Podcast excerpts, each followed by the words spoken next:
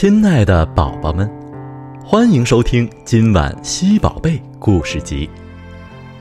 如果此刻的你刚洗完澡，准备舒舒服服的在床上打个滚儿；如果今天的你在这个世界上又发现了很多新奇的事儿；如果你恰好在希尔顿度过了快乐的一天，那么。现在和熊王哥哥一起来感受故事独特的魅力吧。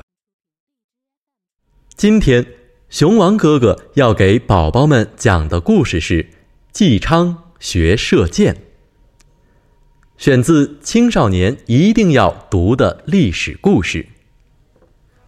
作者刘铁岩。甘莹是古时候的一位射箭能手，他。只要一拉弓射箭，将箭射向野兽，野兽就会应声而倒；将箭射向天空飞翔着的飞鸟，飞鸟就会顷刻间从空中坠落下来。只要看到过甘营射箭的人，没有哪一个不称赞他是射箭能手，真是箭无虚发。百发百中。甘营的学生叫飞卫，他跟着甘营学射箭，非常刻苦。几年以后，飞卫射箭的本领赶上了他的老师甘营，真的是名师出高徒啊。后来，又有一个名叫纪昌的人来拜飞卫为师，跟着飞卫。学射箭。飞卫收下纪昌做徒弟后，对纪昌学习射箭可真叫严呐。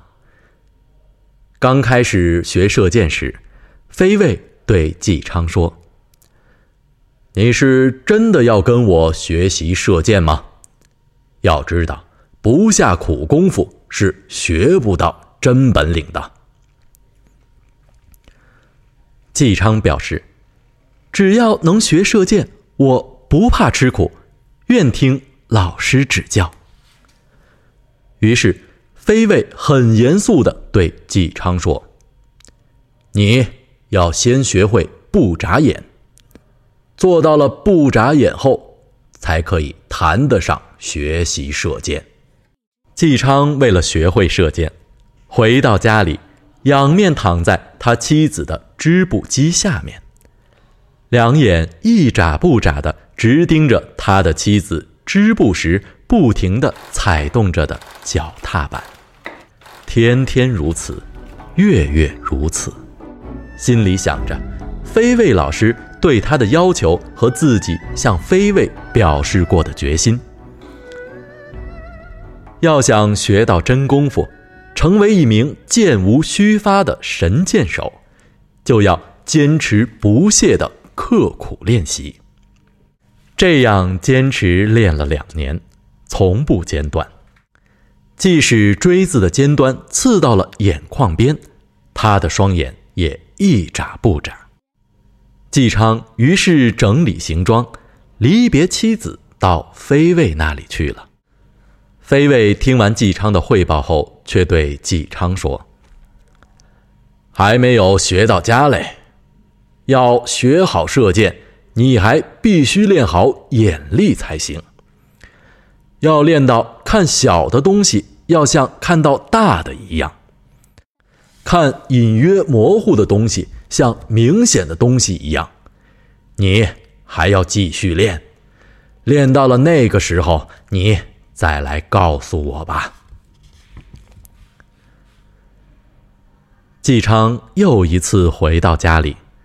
选一根最细的牦牛尾巴上的毛，一端系上一个小狮子，另一端悬挂在自家的窗口上，两眼注视着吊在窗口牦牛毛下端的小狮子，看着，看着，目不转睛地看着。十天不到，那狮子似乎渐渐变大。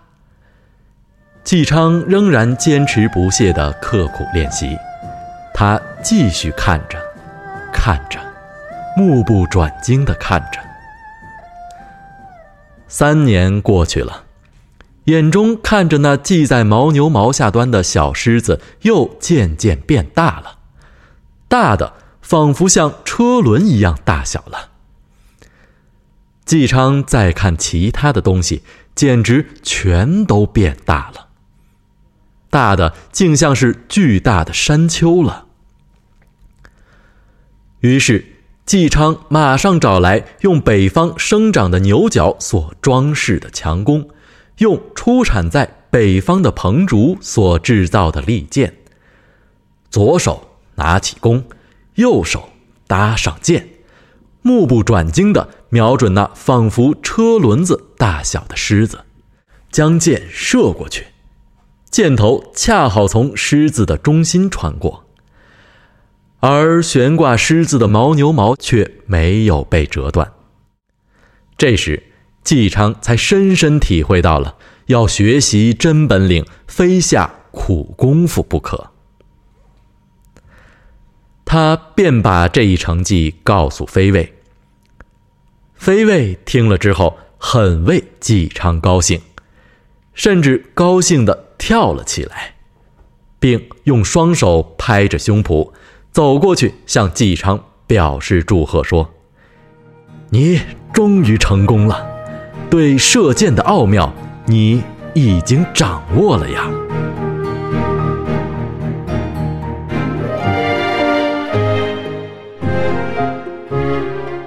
今天的故事到这里就结束了，但是晚安西宝贝会继续陪着你。这个夏天。在全国一百多家希尔顿酒店里，都有晚安希宝贝的存在。不仅如此，你也一定会喜欢小溪专门为家庭出行设计的贴心服务和设施，给宝宝全方位的爱。快去告诉爸爸妈妈，这个夏天来希尔顿，小溪给你讲故事，伴你入睡，陪你长大。